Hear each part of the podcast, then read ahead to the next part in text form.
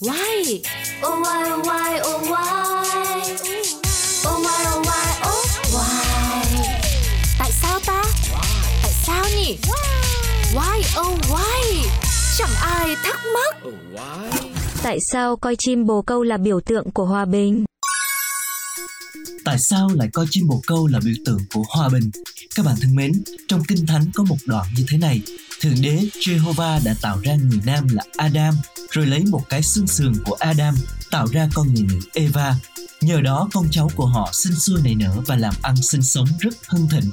Nhưng trong nhân loại sản sinh ra một kẻ tham đồ hưởng lạc, không nghĩ tới chuyện cần cù lao động.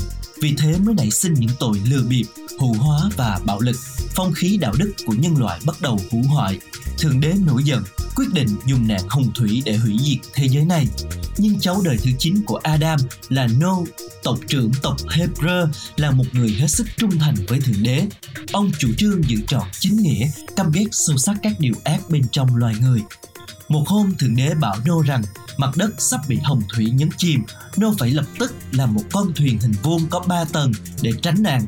Nô tuân theo lời căn dặn của Thượng Đế, làm xong chiếc thuyền hình vuông đưa tất cả mọi người trong gia đình cùng với gia súc, gia cầm trong nhà lên thuyền. Hồng thủy kéo dài 150 ngày, ngập chìm tất cả núi cao và nhà cửa, làm chết vô số người. Chỉ riêng có gia đình Nô được an toàn vô sự. Đến khi nước sắp sửa rút, Nô quyết định thả con chim bồ câu cho nó đi thám thính, nhưng con chim chỉ lượn hết một vòng rồi bay về. Nô biết rằng khắp các nơi vẫn còn là nước, cho nên con chim không có chỗ nào để đậu. Vài ngày sau, Nô lại thả chim bồ câu. Lúc con chim bồ câu trở về, trên mỏ nó ngậm nhánh trám mẫu lục nó nhìn thấy thế hết sức sung sướng và điều này chứng tỏ nước lục đã rút để lộ ra những nhánh cây non nhô lên khỏi mặt nước. Thế là ông đưa tất cả gia đình trở về lục địa, bắt đầu xây dựng một cuộc sống mới. Chuyện con chim bồ câu và nhánh trám báo trước cuộc sống hòa bình và an ninh đã theo kinh thánh mà được phổ biến ra toàn thế giới. Đến những năm 30 của thế kỷ 17, ở châu Âu nổ ra một cuộc chiến tranh kéo dài hơn 30 năm, làm cho châu Âu, đặc biệt là nhân dân Đức chìm trong đau thương trầm trọng. Thời bấy giờ, tại một số thành thị ở nước Đức, lưu hành một thứ khăn kỷ niệm.